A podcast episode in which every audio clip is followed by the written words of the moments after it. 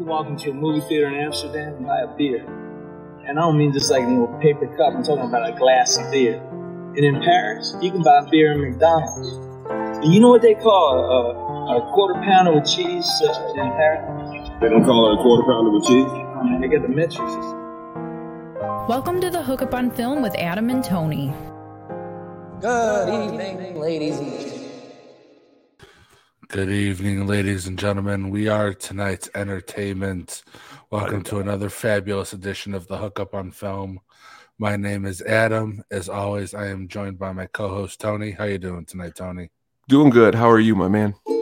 Doing well, thanks. Oh. We got we're back on track to some nuts and bolts topics. We got a handful of movies to discuss um, a handful of movies to catch up on that are now on streamers, which includes The Menu, She Said, and White Noise. But first, we are going to start with a movie battle. Like we always do, we got a Martin Scorsese top tier classic movie battle of Goodfellas versus The Departed. Tony! I always forget you got a graphic for that. No, I like I like you're gonna say Tony, and then next time you could say who you got when we come back in. All right. well, we're live to tape, so I'm not doing it again. But Tony, I know, no, I mean next time, next time. See, we're we're working on the kinks in front of everybody. That was good though. Tony, which one are you picking? You have to say your answer first. I'm not doing this really. You go, oh, well, what do you think? Okay. You got to pick. That is Goodfellas true. versus- And honestly, I'm glad that you pointed that out because there's going to be a lot less of that this year. A lot less. It's- Of, it's- "Uh, what do you What do you think? It's going to be straight up. Really quickly though, I, I got to play this little part here. They were all over the house. Karen, that was worth sixty thousand dollars. I need that money. That's all we got. What was I supposed to do? The Karen! weren't. They weren't in Karen! That's all the money that we had, Karen. I was dependent on Karen! that. How did you do that?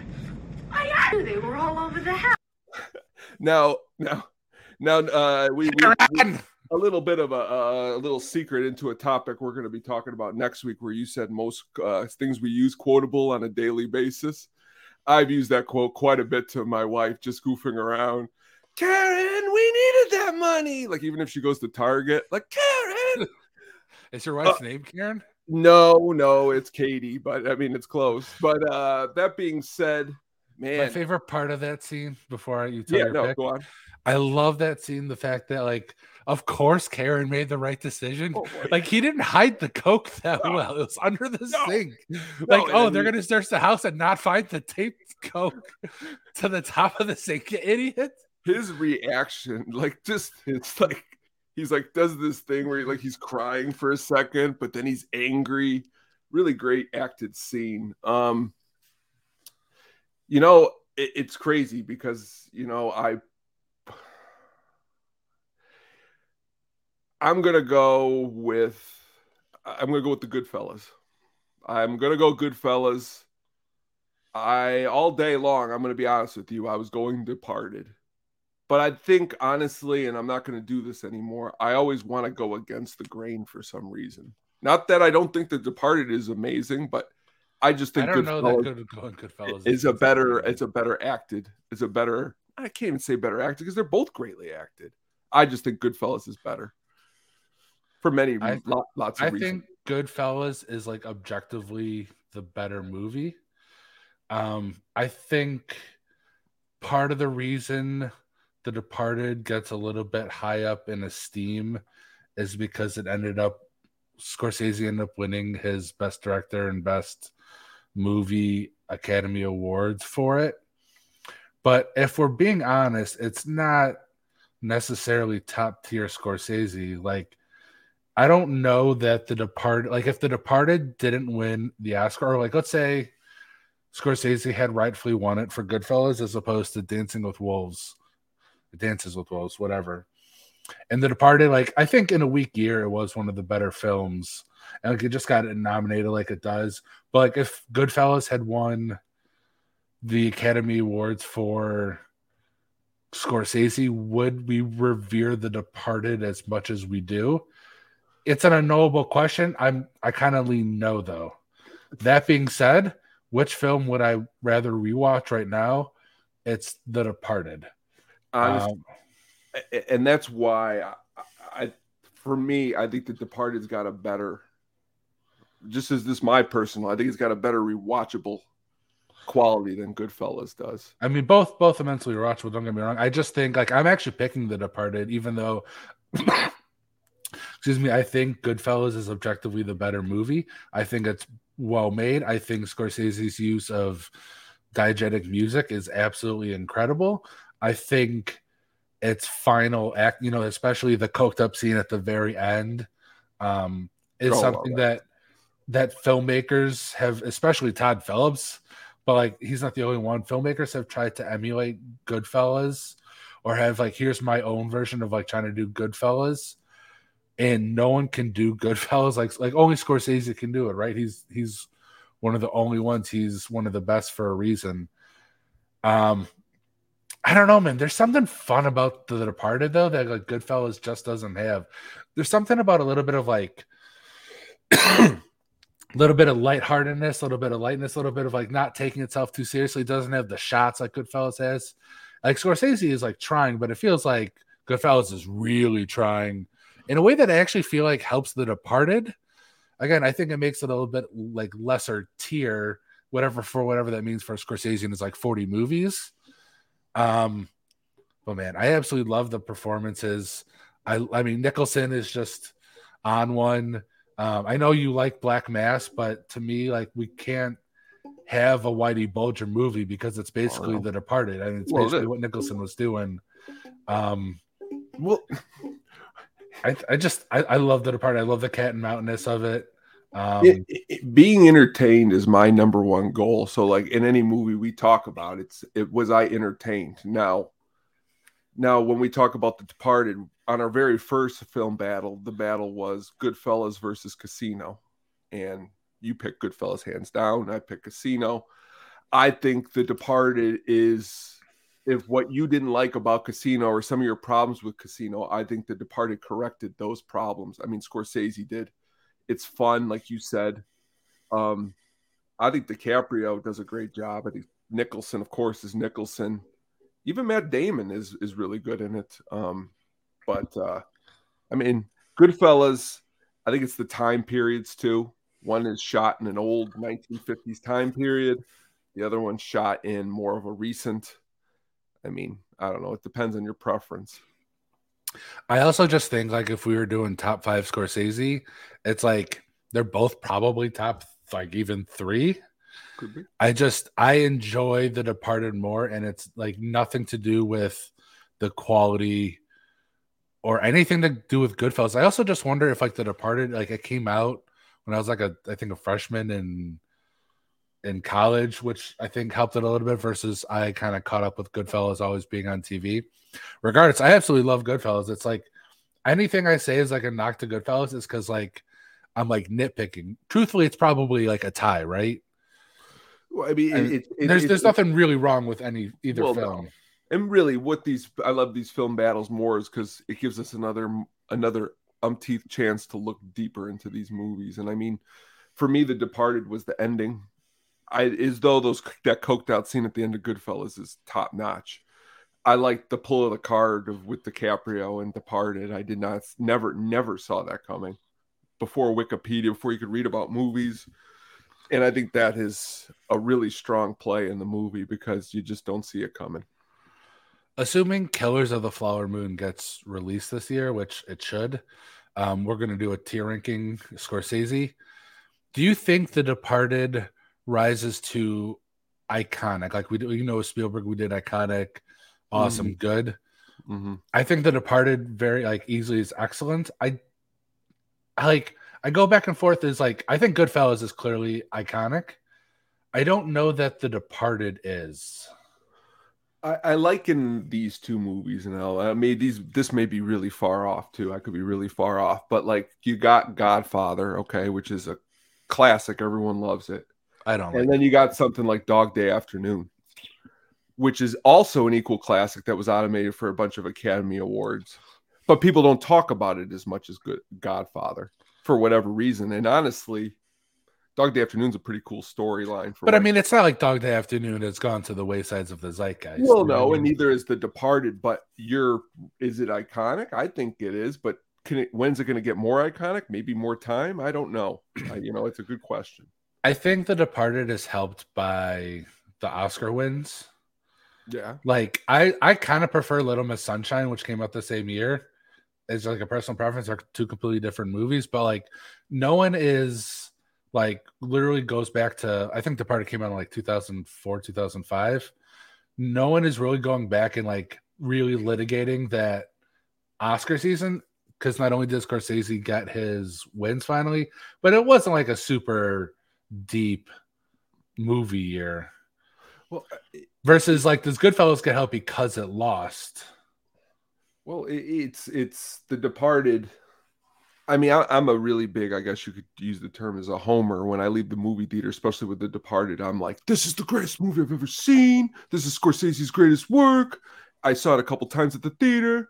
Now that it's been what 10, 15, however many years it's been, I'm, I think it's great. I think it's amazing. I think it's iconic. But I mean, now I'm comparing it to his other movies because time has passed.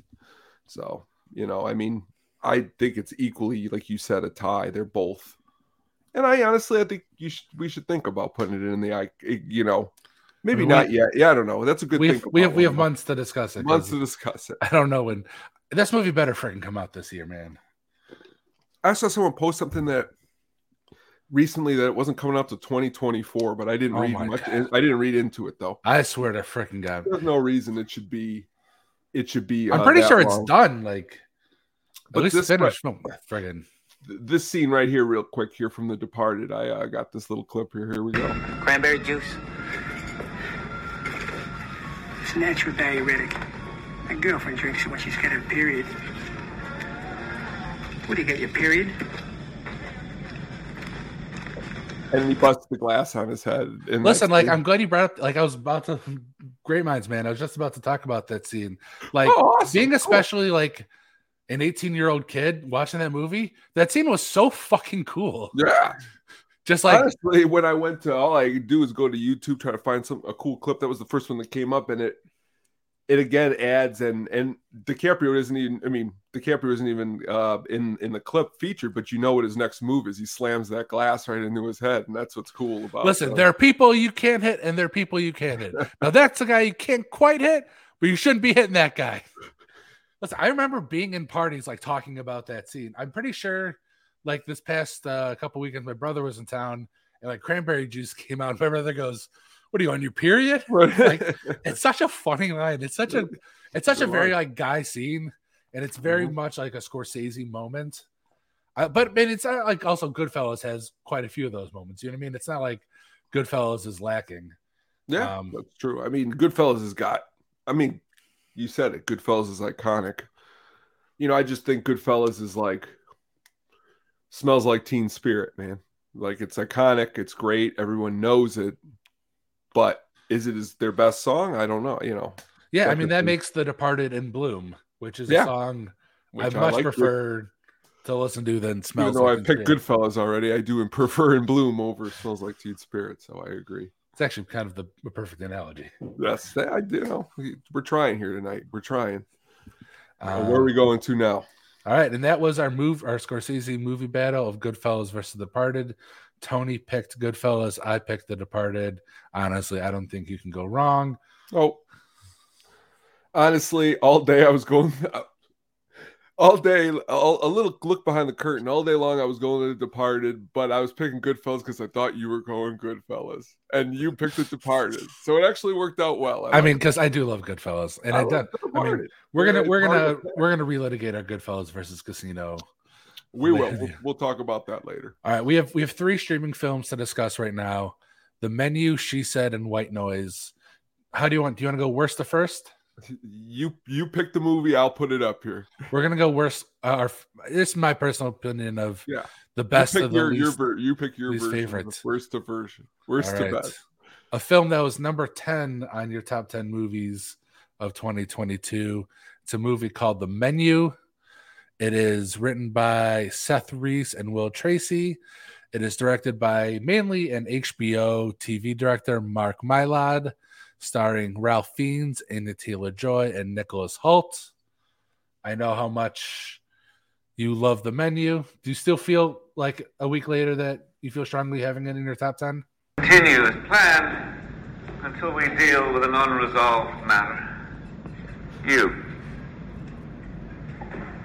Hmm? Mm-hmm. Continue as planned. Okay.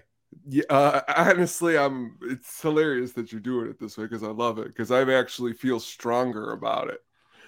I was actually bringing it up at dinner tonight. I was just quoting Ralph Fiennes. You know why? It's not a perfect movie by any stretch or any means, but is it fun? I actually maybe even find it more fun than Glass Onion. Is it a better movie than Glass Onion? No, but it reminds me of like what Barbarian was trying to do. Like it's just, just fun. But what's your opinion of it? I, I want to hear yours, and I want to kind of go, go off of you on some of this stuff because I'm I'm excited about these conversations. Yeah, so I think this is very clearly the best movie of the three we're going to talk about. I do like a lot of aspects of this film. I do think the thriller aspects are the really more enjoyable aspects in the relationship between the three leads of Fiennes, Taylor Joy, and Hoult are quite enjoyable. Um, to me, it's I don't think the script did a great job, or Mila did a really good job of incorporating the ancillary characters into the story. And that's outside of Hong Chau's character, um, mainly in particular the the other dinner um, patrons. I thought weren't incorporated very well, and they didn't have a great relationship. I thought to Ralph Fiennes, which I thought kind of brought down the movie as a whole. Um, like this movie is almost literally like Eat the Rich, right? Like like Glass Onion, it it's another one of these you can call it slightly lefty stories um, about class division, right? You know, this is they're eating at a restaurant that costs uh, what would they say, fifteen hundred dollars a plate? Yeah, and requires two. And so for something like there's a table of the tech bro, not there weren't tech bros, there's technically Wall Street bros. that yeah, that that that part worked for me. But then it gets to other parts of the John Leguizamo character. You like that the actor who he saw the one part. It's like okay, he he made a he made a bad movie that you didn't like, so he it's um that's the ridiculousness of it where where it was like he he was doing things. That's what made him like what he was. I mean, obviously, we'll get to that in a minute. But he was wasn't he was wasn't playing with the full deck of cards, Ralph Fiennes, right? I mean, you're you're going with that, or was he was he pulling with the full deck of cards? I don't know. This is a very well thought out plan that. I mean, but like, I mean, and... him. He's he's. I mean, people are dying though. I mean, like, I mean, if police got wind of this, he would be going to jail. Let's let's put that. Well, I mean, yeah, that I mean that part I could suspend my disbelief about. You know, I, that's what I'm saying. But that being part, but it also felt a little bit like the Saw movies, where eventually it's like, well, were these people been to this restaurant though before? Correct. Uh, some of them have. Not not all of them. You don't. No, I don't. The, I don't think the Leguizamo character did.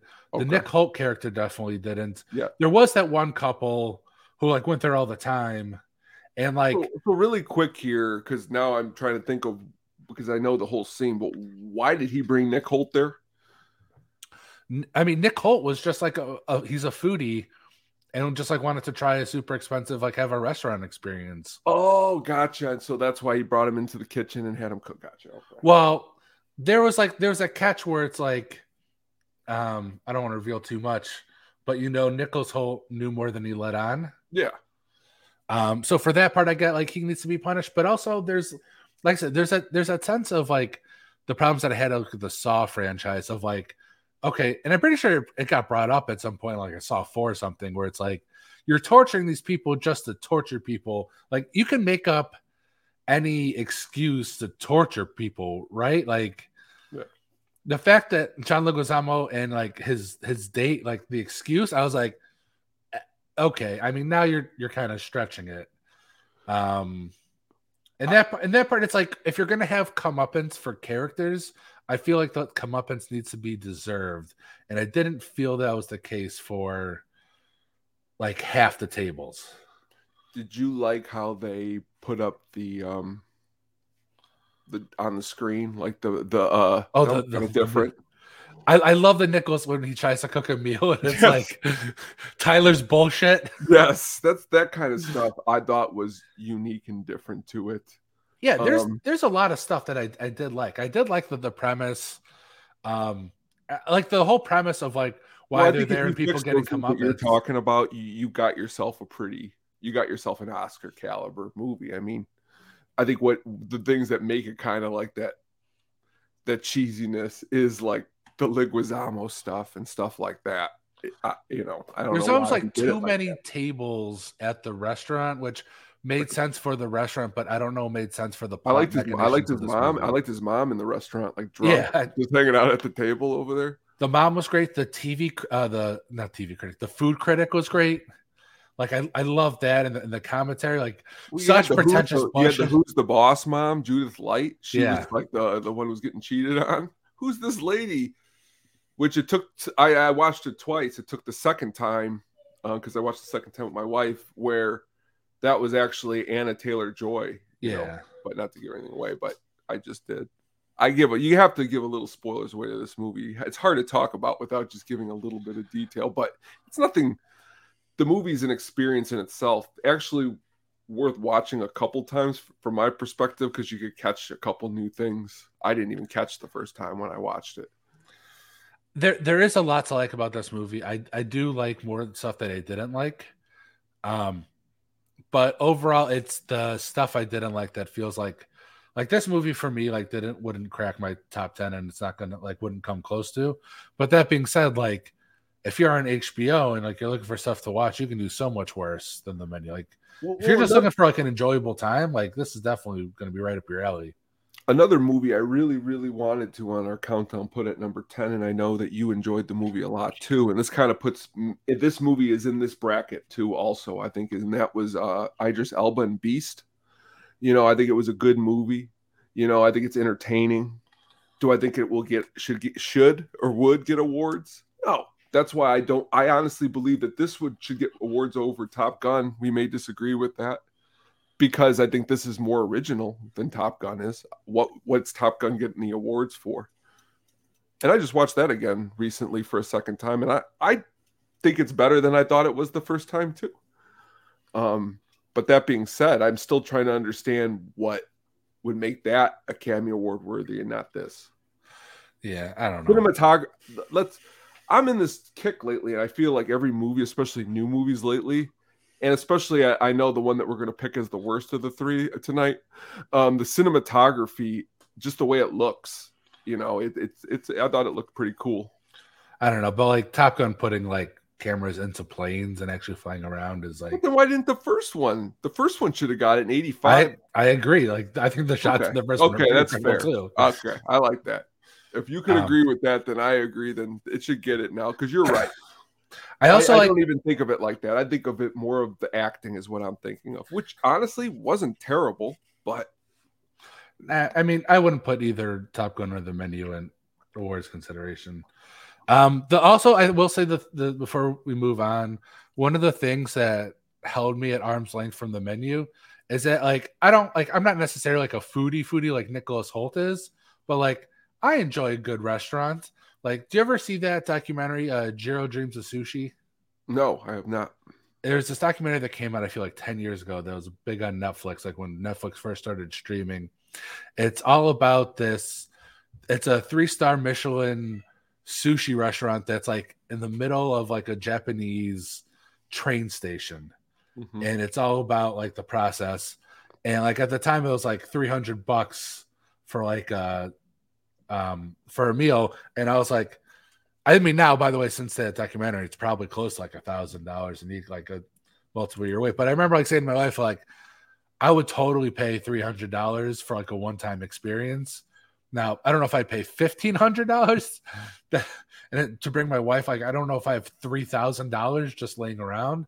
But that being that being said, I don't think there's something there's anything inherently wrong with enjoying a multiple Michelin star restaurant. Like these restaurants exist, these type of restaurants exist like I mean, especially in New York, but like you can find great restaurants in Chicago. Like I would never like I don't have the money to go to a Alinea, but I imagine a Alinea is a similar type of experience of like you pay a lot of money and you're supposed to get really great food.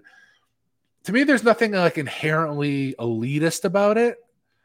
And I think it's okay, like, you know, someone like the Nicholas Hoult character, it's like go once just to try it, save up some money. Do you know what I mean? Versus, yeah. and I feel like th- this movie made that type of experience inherently elitist, therefore inherently punishable, yeah. which I just vehemently disagree with. Yeah, well, it, it, it, I definitely uh, see everything that you just said because it's my my thing is is always especially with a place like this and I'm watching it is I have a problem with my always my eyes are bigger than my stomach. So these portions on these plates at these places oh, yeah, aren't huge and I'm the guy who, like, when I look down and when I get my food, I want to imagine that, like, even when I carry a bag out of a food place for me and my family, and I come home, I want to feel like it's weights. I want to know that I got a lot of food in there. But you know, I understand that that's not that experience. But then I, again, you get a lot of food. I think you got how many? How many was? How many? Um, um courses were there in this thing? Wasn't there like four or five yeah. or six? I definitely agree with the Anya Taylor Joy, like especially at the beginning of the film it's like, no, you're just you're not serving us food as a pretension for bullshit. Like the not bread thing. It's like, no, give me some fucking bread.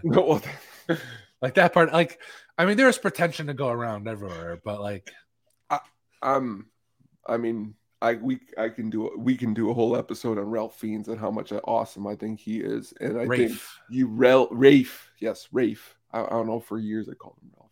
Well, because his name is spelled with a friggin' L in it. I know, I know. And then I pretentious D bag calls himself Rafe. So what's his brother, Joseph? I know, right? um, but that being said, I think you know what like when he's in the when she wanted the burger and just his re- well his reactions to a lot of it when they like clapped when he clapped his hands and all everyone in the kitchen got in line and when she's like when they asked him a question for something that I liked his mannerisms. Like I'm trying to think of somebody else who might have been able to play it. I'm sure there is. We could mention a lot of people, but he did it really well. I thought. I I have some. Okay, since you brought up the burger, I also will say, and I know this is just like me bringing my own baggage into the movie. you can make an awesome Michelin star burger, but you have to prep for that shit. You don't have awesome ground beef just laying around. You don't have awesome buns just laying around unless you're prepping for it. Like you can make an awesome like wagyu or like um you take awesome steak and then you ground it. You don't have fucking awesome just 80 like yes, you can make a solid burger with like regular ground beef you have around, but you can't make a holy shit transcend to like transcendent burger with just like the bullshit you have in your restaurant. You just can't. That so that part I was like, he's like, I'm gonna make you a burger that's the best burger of all time. I was like, bro, no, you're not unless you prep for this shit, and you definitely didn't prep for it. This is the part of the show where now you get to. This is the part of the show where now it's we're gonna start building. Where this is something where you could definitely call me a weirdo on. Here we go. Me personally, I my very first hamburger that I had was uh, freshman year in college on a George Foreman grill. Why? Really? everyone, oh, everyone, my dad, everybody, they all like burgers. I am chicken nuggets man until this point, and I have a burger on a Foreman grill, and it was like I melted in my. I didn't know what I had been missing. Well, so, yeah, if you've never had a burger for 18 years, then it's well, yeah. Good. So now you can call me you can call me a burger weirdo. And trust me, there's a million more food weirdo things we'll add to this list as we go on this year. But that being said, um, you're definitely right. You can make a burger a lot of different ways pretty good. That's just it's a random nip. Like that's obviously a very specific, not like legit criticism of the movie. But um again, I like that a lot. I like I did like the the thriller aspects. I did like the premise of it. I thought Fiennes and Taylor Joy and Hoult were, were very good. There's a lot of humor. There's a lot of fun to this movie, but there's just some a lot of parts that didn't work, which without giving it away at all were you satisfied with the ending? You know what? So I thought like the the film telegraphed its ending, Mm-hmm. but in my mind I was like, no, it's totally going in a different direction. So when it telegraphed its own ending and completed what it telegraphed, I was disappointed because I was like, I thought you were going to do a twist. I gotta admit, definitely agree. There could have been something a little bit more there at the end. which I don't know was like my fault for like expecting it when the movie like overtly told you like how it was going to end. Yeah. I don't know. Uh, So I don't know. Um, another film that came out in 2022. It is directed by Maria Schrader, a screenplay by Rebecca Lenkiewicz, based upon a book written by Jodi Kantor and Megan Twohey. Those real life reporters are played in the movie She Said by Zoe Kazan and Carey Mulligan, respectively. Um, I know you like a good newspaper movie. She said, uh, I think is trying to at least trying to be in in its premise and uh, it's like trying to be. It is a newspaper movie. Um, I wasn't super thrilled with it. What did you think about? She said. Hmm. Well, if if I wish I, I wish they had the commentary like on the couch that I kept saying to my wife, which she was probably like, "Shut up." Let me put you this way: I've just seen it so many million times. It's not that it was bad per se, but I'm I'm saying to her, I've seen this. It's it's like Spotlight. I've seen this. It's like this. I've seen it. It's like this, and it's just like. And then the problem I really have with it is that there is no def- definite ending. Like they Oh, haven't solved anything. I mean, like it's kind of yes, I, I I I mean I disagree with that part, but but we have we know it now. But in the story, they're kind of like, blah, blah, blah, blah, blah. She goes off to blah blah blah. Like I, I get that, but that's if you say uh what's that? uh I don't know. It's kind of it's it. I like their performances. Carey Mulligan, I enjoy. Um, Zoe Kazan, you, I enjoy. Uh, Zoe Kazan, you know why I enjoy Zoe Kazan because of this. Because she dates our, our guy, Paul Dano. Oh, I was like, why are you playing Go from the back? Because I had to. I wanted to fit it in here sometime, and now I actually didn't even plan on this because of her. But I think she does a great job. You know, it's a good, like you said, if you like a newspaper movie, it's it's it's for you. I like newspaper movies a lot. I've just seen a lot of them, so maybe I should say if you haven't seen a lot of newspaper movies and you want to try one.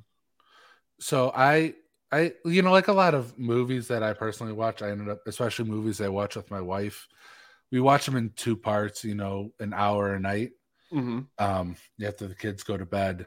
And after the first hour, I asked my wife, like, what was her reaction? She's like, it's kind of slow and boring. And I think the reason for that is because All right, Un- all right, all right, all right. I think I think next week I want your wife to come on and we're gonna because honestly that's what I wanted to say at the beginning. I'm I'm being too nice and I'm not. you can say what no one is stopping you from giving your I don't want to. movie The show. main thing about movies with me at all is I don't want to come across as a jack, but because I've been a jack, I've went on dates with girls. When I got in the car, they were like, "Can you just stop complaining about the movie already?" So I've always been now lately like, "Let's find the positive." But it is your wife is one hundred percent right. no, but- That's my yeah. problem. It's slow and boring. A good newspaper story, like All the President's Men, you got to have a little bit of juice behind it. Yeah, what I was gonna say is like to Sorry, sorry. I think sorry, like I think it's what I was going to because I'm going to expand upon not just like using adjectives, but what I think is the ultimate problem, like difficulty of telling this story, is that with you're right. There's there's not a propulsion. She said like there is in Spotlight and um, fuck the Nixon movie, uh, All the President's Men. Yeah. Fucking name escape me, which is I think the, the gold standard, and it's, it's hard to do those type of movies. Um, and I think the, the the difficulty in telling this story is that very like it's about Harvey Weinstein, if you don't already know, and it's about the New York Times, two journalists getting like collecting um evidence for lack of a better word to put a credible Harvey Weinstein story to tell the atrocities and sexual misconduct and rapes that he's committed over the past basically 20, 30 years. And with that story, there's not a whole lot of mystery that you need to uncover. It's just like he's been a piece of shit for a long time. And you just need to talk to one person to know what a piece of shit he is. There's not like this level of like layers you need to uncover like there was with Spotlight and all the President's Men. The hurdles that they mainly had to overcome, and she said, was getting to people to go on the record, which makes for not the most entertaining hurdle as a movie viewer. Um, what did you think of like Ashley Judd in the movie playing herself?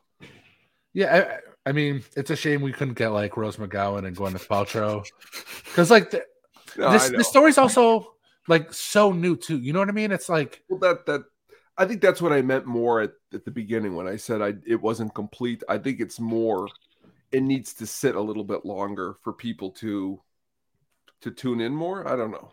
no, I just I think telling like the whole like the hurdle they had to overcome was trying to get like these people um to like really tell the the full story. You know you got the not the actresses but like the um, the assistants and like the stories you get towards the end of the movie. It's like building towards these stories which you like the, there's this the specifics are, are are awful but we already had an hour and a half or an hour prior to that of other women telling stories about how shitty Harvey Weinstein is, that their stories aren't like this major revelation. It's just the specifics are are the I don't want to use the word revelation because that sounds inappropriate, but the specifics are kind of like that, oh shit, like really this guy's a scumbag. Um but th- again, the hurdle of like you you knew that from the get-go. So like they there's you you couldn't like trying to push the boulder up the hill when like the boulder's already there and you just like it was basically there from the start and you just needed a few people to go on the record to push it over versus movies like spotlight and all the president's men you started at the bottom of the hill and rolled it up Okay, well, like you got all okay. So you know, one day at some point they may they probably they might have. I don't even know if they have already, but I don't think they have made a movie about Harvey Weinstein. Somebody playing him, you know, some big actor playing him in the future and rolling the story out like the Wikipedia entry type of movie we talk about. Do you like it told more like that, or do you like it told more like this? so the movie you're talking about what's that um fox with um john lithgow as roger ailes movie um, yes, which Bomb, is bombshell right I'm laughing for a second because everything you say, my wife says to me. So like she's that's what she thought the movie she said was. She thought it was that story, but it's not. It's it's Right. But like the Wiki, yeah, the yeah, no. Wikipedia entry story is basically bombshell. And by the way, like they talk about a little bit about Fox News at the at the beginning Yeah. of this. Yeah. It's also one of those things where like nobody really wants to watch a Harvey Weinstein Wikipedia entry. Let's let's be honest. I know. I don't even know why. I don't even know why I said that. Yeah, that would be that- uh that's nobody true. wants to relive that. No actress would want to sign up for that. Have I you wouldn't want them seen- to subjugate that? this Julia Garner movie called The Assistant. Yes. That's a way to tell the Harvey. It's like not overtly a Harvey Weinstein case, Yeah. but that's a way to tell the quote unquote Harvey Weinstein story in a way that's both like I don't want to say entertaining because it's not enter. You know what I mean? Like Well, yeah, the- it's hard to say that, and it's hard. I don't, I don't want to say I don't want to say sexual abuse is entertaining, but it, in a- it's in a- more in of a- like eye, it's eye it's eye opening and you're you're you're trying to learn in a way that's at least more enter enter um more watchable if that makes more sense more like you're at least more into the story than i was with both she said and bombshell um the the dude from succession at the end of the assistant gives like this great speech and i'm like oh dude like it was just five do you remember that yeah oh yeah I was like, uh, Matthew Macfadyen's character and, and the assistant. I'm like, oh shit, you fuck you. But like, I'm just so enthralled by that versus something like she said or bombshell, where it's just kind of like. Also, like she said, does this thing where it tries to show you these like um microaggressions against women, like with you know Carey Mulligan's character early on gets a phone call where like she gets a death threat and you know they're all sitting at a public table them and patricia clarkson and the dude comes and hits on her where it's like You ever see JFK? Uh, i didn't but like just to finish my point Yeah, no. I, well, just it's like i get that women go through so much like shit like if men were doing this reporter stuff they wouldn't get nearly as much shit as these female reporters do well, no. well, that's part of the story. but i think like overtly saying it isn't as good of a point as you think it is i, I don't know Well, i just I, a I don't think it's. it. I think it's not as entertaining of a point. Really, it's not. They could have done it more subtly. I think. I I say Well, that as a as this white man. Well, that's what. That's why I was bringing up JFK. Was like, there's more. You're not really JFK isn't really in the movie. It's not really about JFK. The name movie's called JFK. They could have made it more. It would. They would have been better off calling the movie Weinstein, never showing Weinstein, but like really, really getting like more close and more in depth, and it being more because it was like boring. Like your wife, it was boring. And Spotlight isn't boring, but that the post is kind of boring. So it's like somewhere in between that. It's also like it doesn't help that like I'm super familiar with the Harvey Weinstein stuff. Like I was pretty like it was not a secret that Harvey Weinstein was a piece of shit before you know basically before 2016 when Trump gets elected, right? Like that's mm-hmm. the impetus of like the New York, at least in the movie, the impetus of why the New York Times is digging deep into Weinstein. Um, but like it wasn't a hidden secret. Do you know what I mean? Yeah. It was pretty well known. So like, and it's, and then when the story came out, it was pretty well known. And also, by the way, they talk about it in the movie. I didn't actually know that there was necessarily a New York Times story. I knew the story blew up because of Ronan Farrow in the New Yorker. That- So like when they bring up Ronan Farrow, I'm like, the man, I feel like Ronan Farrow got a little bit screwed with this. He did he not write a book? Could he not have well, um, that, sold his his movie rights? well, that's what curious is when they make Like, was the New York Times? The, I mean, I, I say this like I probably should have looked it up. I thought the New York, I thought the New Yorker was the one who broke the story, not the New York Times. So that's, if a it, good, if, that's a good. you now I don't know if that's yeah. true or not, but if it is true, it's kind of just another like fu to she said, like painting this like you're the only one, and the New- the New Yorker was on your tails. Um, that's it- it's a nitpick for the I think it, for the movie of like I just think it doesn't work as a newspaper movie because of the subject matter and because of the obstacles that the reporters are trying to overcome. I'm trying really quickly off the top of my brain. I know I won't be able to do it, but I know that there are movies that like look multiple. Okay, so okay, here's a good point. You got Capote, right? And then you had that other movie that came out. What was it that the other guy played? Uh, In True Blood, It's something. Yes, yeah, it was like something it's like it's that. it's the it's the title of Capote's book. yeah, In that Cold Blood. that those two movies came out at the same time and two different people playing Capote. One of those well got a little bit a lot more praise than the other. I wonder if they'll do another story like this, but the other one will have a lot more work put into it. I'm not saying this movie didn't have a lot of work put into it, but it sounded looked like a lot of first shots. Like and action and cut. Like they didn't do like two or three or four or five. It was like one or two shots. Put it all together. Called she. I could be. That could be just me being ignorant, but I don't know. Like I don't. I also don't like necessarily need a Weinstein movie to exist to begin with, especially considering the the Weinstein and Rose McGowan stuff started the Me Too movement, which is very much public record and something that I'm like personally very familiar with. Maybe there aren't people, but I mean, Well, what do you like when I said earlier that? Like, oh, and should- that's why I made the mistake about saying that there should be a Weinstein movie because then I'm thinking, what's in this movie? Him doing the creepy stuff. I don't want to Yeah. watch that. So Right. it's like. That's what I mean. That's yeah. I mean, definitely don't want to watch that.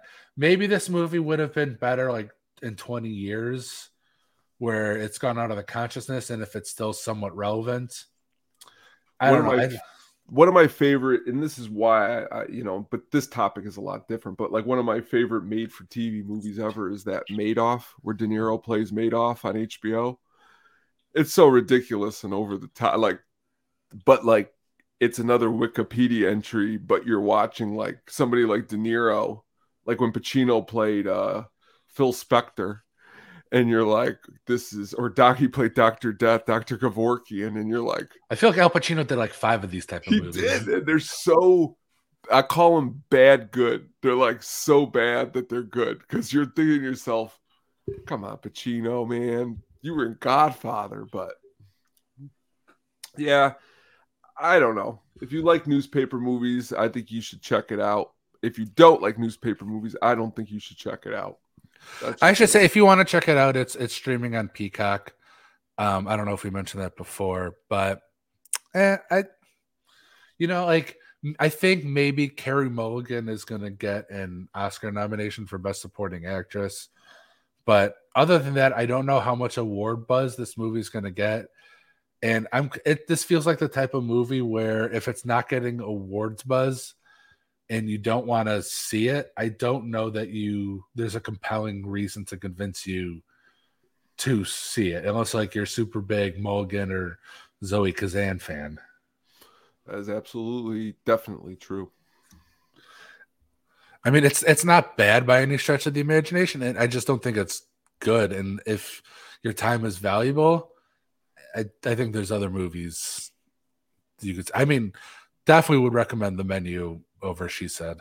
There's a lot more. It, it was definitely a lot, especially if you're. Did you watch the menu by yourself? Yeah, Do you think that would be something your wife would like? I don't know. She gets. I don't understand. She claims she doesn't like violence, but I'll watch The Boys with her, which is like one of the most violent things I've ever watched. So I, Fair. That's fair. That's a fair point. I don't know. She's I. I honestly, I've been with my wife for like 15 years, and I still don't know her movie tastes. It's so like I get like this vision in my head that like I've pretty much made my wife like pretty much like a hostage down on a chair, and now she's like, "I'll watch whatever you want because if I don't, well, I'll disappoint you." So like, you know, I definitely though every your wife is about every other wife that I had friends that I know, so I definitely understand. I'm sure she didn't watch this next movie we're going to talk about. No, she definitely did not watch White Noise. Uh, written and directed by Noah Baumbach, based on a book of the same name by Don DeLillo. I've heard it's an incredible book. Uh, if you really want to, you can see this movie uh, on Netflix. It stars Adam Driver and Greta Gerwig with um, a supporting performance by Don Cheadle. Uh, I'm going to go first since you went first past a couple times. Sounds good. I have absolutely no idea why bomb.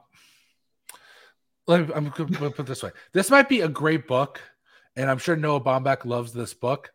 I don't know what he's Noah Baumbach is trying to say with White Noise.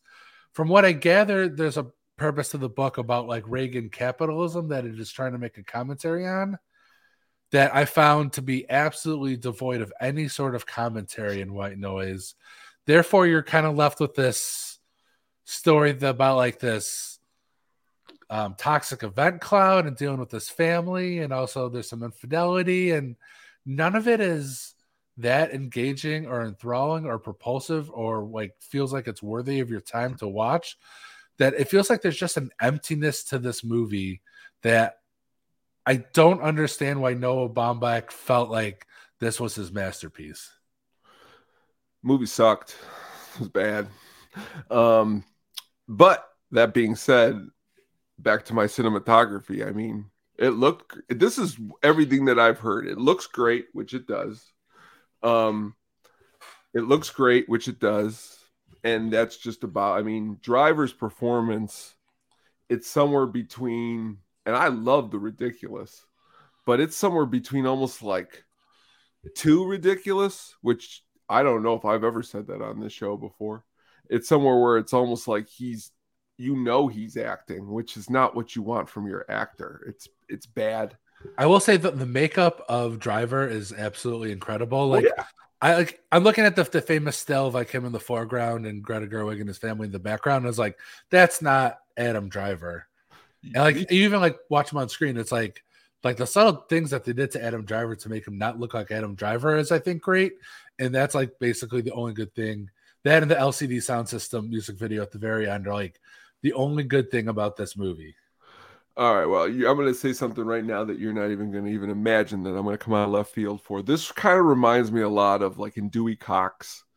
This movie to Noah Baumbach's career reminds me of like when he's got that big orchestra and he's like playing and everyone's like, wow, Oh, he's, yeah. really, he's really getting out of hand here. And I don't really know what he's going for. Like late That- stage Dewey Cox. Yes, this this script was was god awful.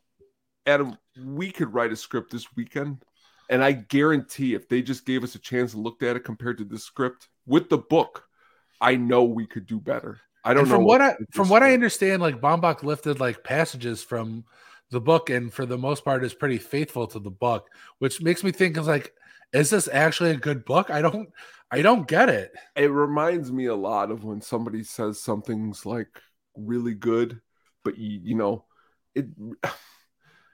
I don't know. I mean, I could bring up movies that I find like that have been nominated, like uh, if the artist. Do you find that to be one of your great movie that won Best Picture? I mean, it's a good movie, but should it have won Best Picture? No, it's I not mean- as good as I don't know. I mean, that's a movie I feel like got a lot of criticism at the time, and also in in the awards people's defense, I don't think White Noise is going to get any nominations. So I sure hope not. But like you said, you know, in a down year, Noah Baumbach, they've given it to him. The last you don't give somebody marriage story and then you don't like acknowledge this movie for something. But I wouldn't. Not that saying he deserves anything.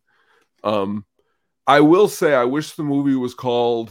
It would have been cooler if this was the movie, but it was almost like I wish Don the movie was about Don Cheadle and Don Cheadle's character because he was in, barely in the movie, but when he was in the movie, I liked the way he acted more than I liked the way Driver acted. I didn't like Driver. The whole college of what he was teaching, I thought was stupid. But I think so. He's like a professor of Hitler studies, and I think the book probably makes some profound point that that's a dumb thing to be a super famous professor about. Yeah, It, if that's true, and I don't know if it is, it in no way came across in the movie.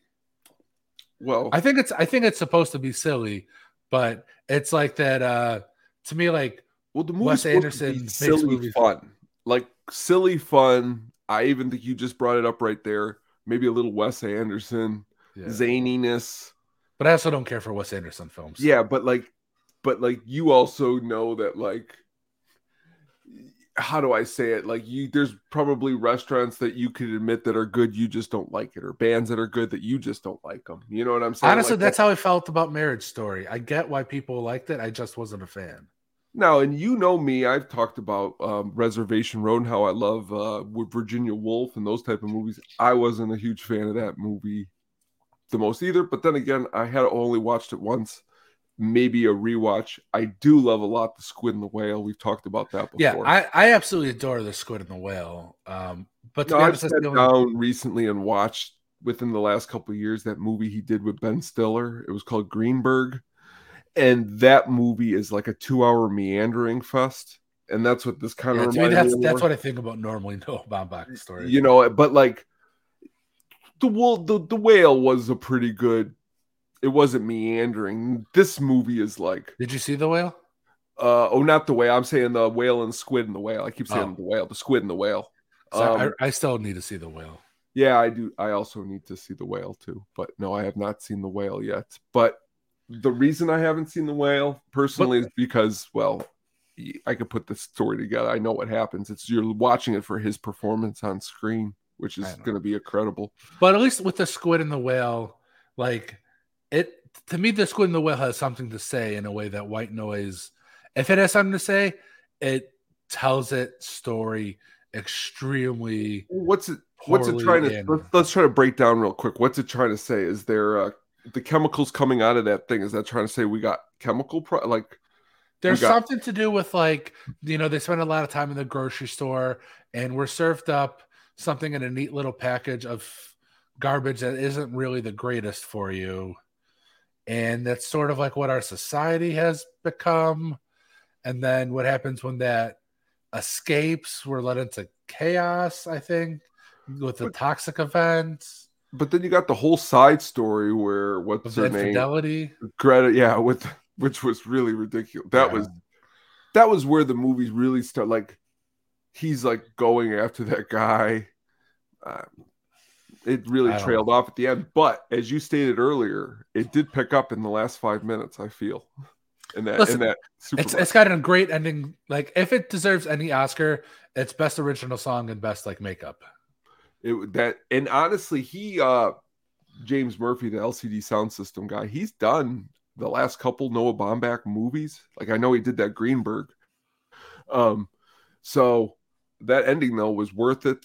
The movie itself as a whole, you got Netflix. I guess you could press play, but I don't know. It was definitely not worth.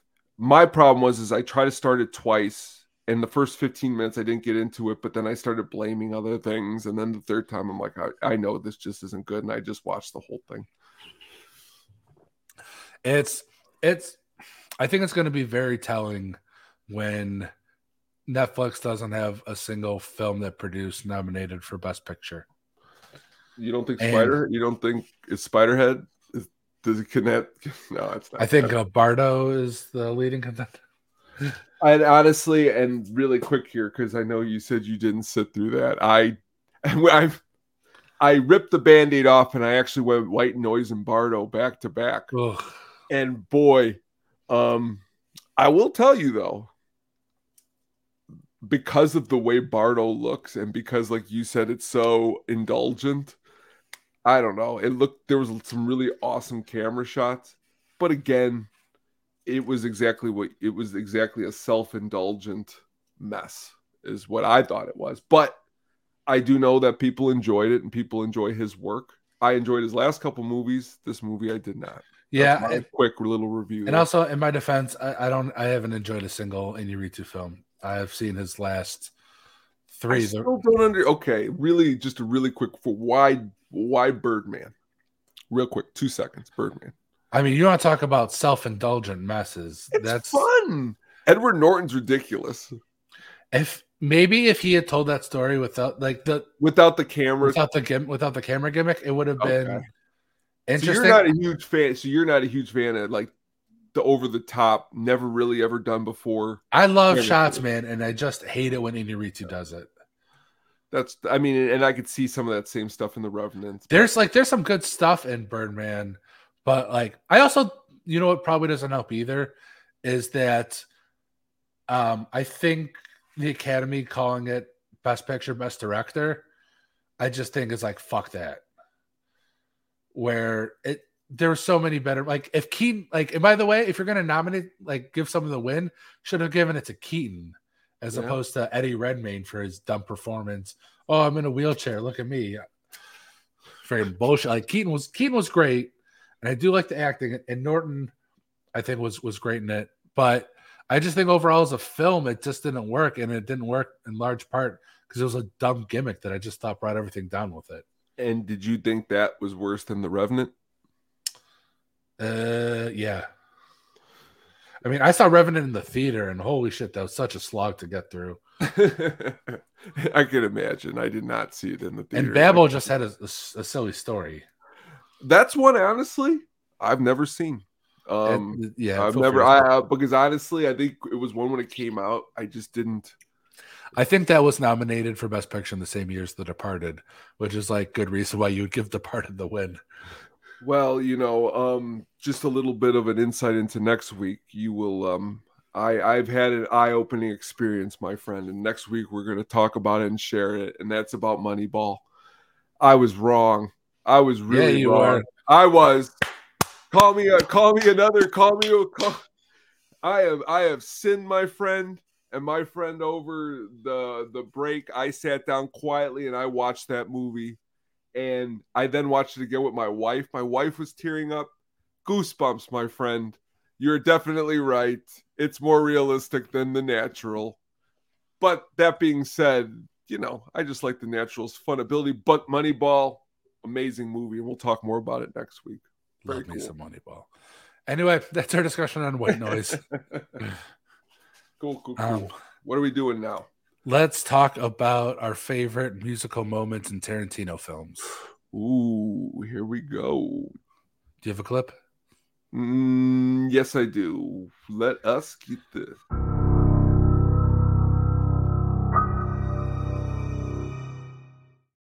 All right. Tarantino's music. I've got a list here of 11 ones that I know we've never talked about on this show. I went through. I what I here's what I did. I Okay, went through. What'd you do? I went through each of his movies and I picked my favorite um uh, uh musical moment in each of those films. Okay. Except for I couldn't find one from volume two in the Hateful Eight. yeah, no, I didn't. I didn't. I I just picked 11. I just picked 11 random ones. So when you talk about the movie, I'll say if you don't say it, I'll say mine. So the first one is, I mean, love. Um, what's a little brown bag in the beginning? Oh yeah. I I think it's hard to go wrong with uh, using Stealers Wheel stuck in the middle with you, while Michael Madsen's cutting off the cop's ear. I mean, it's. I think I talked about my favorite '90s scene, and that was on it. It's such a great scene. It's the perfect representation of Tarantino of this song shouldn't work considering how heinous and violent this action is, but because Madsen is uh, Mr. Blonde is such a psychopath and he's having so much fun with it, to have him dancing around with the the knife, um, and to have that song playing is I just think like classic Tarantino. I mean, it, Reservoir Dogs. I got three songs here that I picked um, from Reservoir Dogs. I've got at the beginning when they're driving to the warehouse, uh, Pink and Mr. White. Um, the song called "I Gotcha" by Joe Tex. That's really good. Um, "Hooked on a Feeling" by Blue Swede when um, Orange goes and picks up um, Eddie, uh, nice guy Eddie and the closing credits is probably my favorite besides the scene that you said and that's when they play coconut and the way the movie i love the way the movie ends um because i don't think it ends like a normal movie ends. It kind of like the way it goes black and the way you hear the guns you don't really see how it kind of ends and then the song just kicks in. But the lime and the coconut and chicken. and the whole movie the whole movie Steven um Weber playing that's Steven Wright. Steven Wright playing the um who's an amazing comedian playing the um the DJ with the songs. Now that's a cool idea that I think is like like in you like the Birdman idea but actually like worked into the script where you got someone the whole movie is like a a, a, a the radio DJ. I thought that was a, a genius idea. Well, speaking of radio DJs, Tarantino used the that to smart effect uh, opening credits of Pulp Fiction. Uh, but to me, that was not my choice. I, Pulp Fiction's got a lot of great musical moments. I chose uh, "Girl, You'll Be a Woman Soon," Nice. where after um, Travolta and Uma Thurman's character go back to her place uh, after the dinner. Um, Mia just says, "Hey, go fresh." Or no, I think Travolta he goes in the bathroom to psych himself up because he's like, "You can't fuck her. You just got to be pleasant and go home." Versus uh, Mia, it's like, "Yeah, I'm just gonna dance. And I'm gonna party a little." Puts on the song, the girl, you'll be a woman soon. Boom, boom, now, now some some quick uh, music trivia here, really quick. Number one, the band who sings that song, Urge Overkill, they're from Chicago. But do you know who originally sang that song? Is it Neil Diamond? You got it, Mr. Saving Silverman himself, Neil Diamond. By the way, Um, Neil Diamond's gonna come up a bunch. Like I feel like Tarantino loves Neil Diamond. Well, that's he, he- a lot of these songs, and before I picked a couple from Pulp Fiction, I want to ask you really quick because when we do our, uh, do you think, do you like personally, what soundtrack do you enjoy more, Pulp Fiction or uh, Forrest Gump from '94, which is Oh, um, Forrest Gump. you like Forrest Gump? All right, I was always curious about that. I mean, it's I love the the the. Well, Forrest. Gump, honestly, Forrest Gump is two double discs.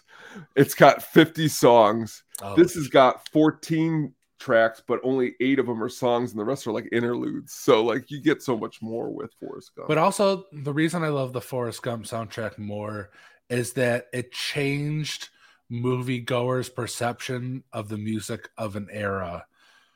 Versus, like, you know, CCR was not like a huge song. It was not a huge Vietnam song. Dusty Springfield was like not a huge, like, they weren't necessarily, they were like known, but they weren't considered like, the, they didn't have number one hits. Do you know I mean? But like, because of Forrest Gump, we now associate like if that song is going to come up in a war movie or going to come up to show this decade and like we think it's cliche it's because of Forrest Gump yeah, that's interesting. I just think that they're like it, it's it, for some reason people tend to use that as a knock against Forrest Gump and like if you don't like Forrest Gump then like fine that's one thing but it's not because of the music. It's actually the other way around. Forrest Gump created the music for it to become cliche, for you to think that Forrest Gump is using cliche music. That's true. Never thought of it that way. Very, very interesting. And it's not a knock against Pulp Fiction. Like Pulp Fiction, it's I mean Tarantino obviously knows how to use a song in the the music in Pulp Fiction. Like everything with it is incredible. Um, and honestly, I mean, I could have picked. Let, let me put you this way: if Pulp Fiction was a double disc album and the other disc was the Reservoir Dog soundtrack, would you say? Would you still pick Forrest Gump over? the reason I still trying to say is like, is material the re? Is that in any way like the material? Because there's so much good stuff. Not that there's not a lot of good stuff on Tarantino's. There's just not a whole lot of it compared to Forrest Gump. the, the reason I'm still picking Forrest Gump is to me the material like works well within the context of Tarantino's films Mhm. versus I think Forrest Gump has kind of expanded on it feels like an era like I don't necessarily hear like um, for what it's worth you know for example Mhm. and like I can't remember what scene it's used in Forrest Gump, but to me it just evokes Forrest Gump. Oh, yeah. versus if I hear "Stuck in the Middle with You" or if I hear um, "You Never Can Tell," like I can think of the very specific scene in the Tarantino movie. That's that's absolutely um that's absolutely true. The song that I picked from a Pulp Fiction was right before um she uh right before I think it's right before the girl uh you'll be a woman soon and it's uh, son of a preacher man when Vince actually meets Mia right before that that's the song that's playing and um but the whole movie like you said there's a lot of lot of lot of good songs in Pulp Fiction. I mean, Misirlou in the beginning, like I said, Chuck Berry's "You Never Can Tell" for the iconic dance scene. Where if you can, if you're watching this on YouTube, you can see the um, still of that on the screen. Um, to me, I also like Tarantino is one of the things that makes him a great director is his ability to build up tension, like to get out of the eye of the storm. Mhm. And to me, that's emblematic of the girl you'll be a woman soon, where you think like it's kind of nothing, like whatever, Mia's just chilling and you know, t- um, Travolta's character is just kind of, you know, it's kind of interesting, but it's all leading up to this moment where she takes his drugs and snorts it and starts to OD, where it just it's building to this moment. They're like, oh shit, oh shit, oh shit, oh shit. um, that it just I, I No, love. I know you're absolutely right. That's a, that, you know, it, it's it's iconic. No much more saying it. Right. What do you got for Jackie Brown? Um, it's a song that I think the characters talk about within the film, and it's uh Bobby Womack's across uh 110th Street. Yeah, that's It's- actually what's playing in the opening when she's Yeah. walking across the. Oh yeah, that's It- right. It is it's playing am- among the opening credits, but when Robert Forster's character meets really first meets uh, Jackie Brown, Pam Grier's character. Almost positive that's the song that Are you talking about the tape that he wants her to buy? No, that that that he does end up buying because of her. Was that Uh, no, that because th- that's didn't I blow your mind? Oh, phonics because that's the other one I got.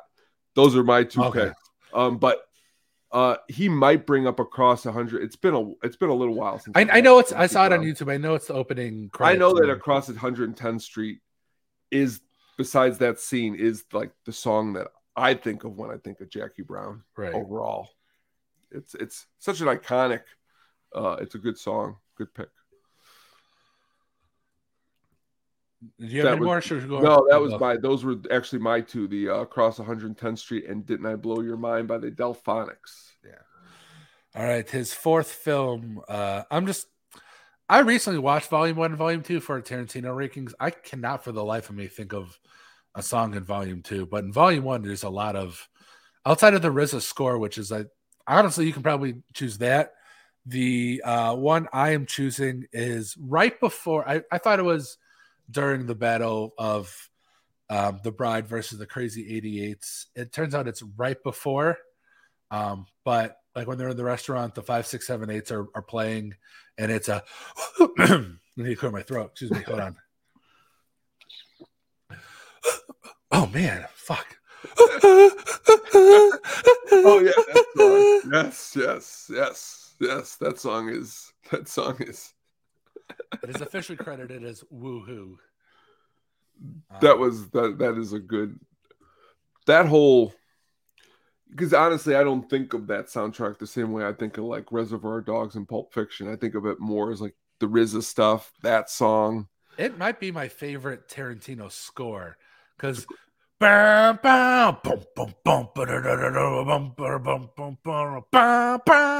Well, let's be honest. It's the other ones are, are dated for the time in which they're doing the movies. Like this is this but is also almost like- Tarantino doesn't he uses so much diegetic and pop culture music that um, that tends to be the score for many of his films. Um, so to have like you wouldn't think the RZA would be like the perfect choice to do No. a Tarantino movie, but no. apparently the RZA also loves kung fu movies. Um, it's Tarantino's riff on kung fu movies, and I I, I think RZA's score throughout the entire film is is is really good. Um, but if we're just picking one particular song, I love that. Uh, I think I, I like it more for just like it's like a great workout song. It's a great song to, to hype yourself up. Yeah. Uh, but then, like when I watched the film again, I was like, oh, I thought that song was playing during the fight because it actually would be a, a fun song to play during the fight, but it, it stops right before. Yeah, I mean, my pick was just, just the like you said, the score in general. I mean, it really, for when I first saw it, it really, I think it really solidified how good I enjoyed the movie. And as I brought up before, when we were going through the rankings, it really helped when my wife was giving birth as it played on the TV.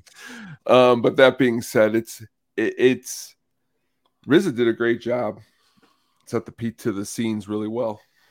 I mean, also this movie has another example of just like an incredible um opening a song for the opening credits of uh, Nancy Sinatra's um Bang Bang. Oh, that's right. That's that's my pick because I actually got that still on my iPad iPod from 2003 from like the year it came out. Bang bang, that's a good song.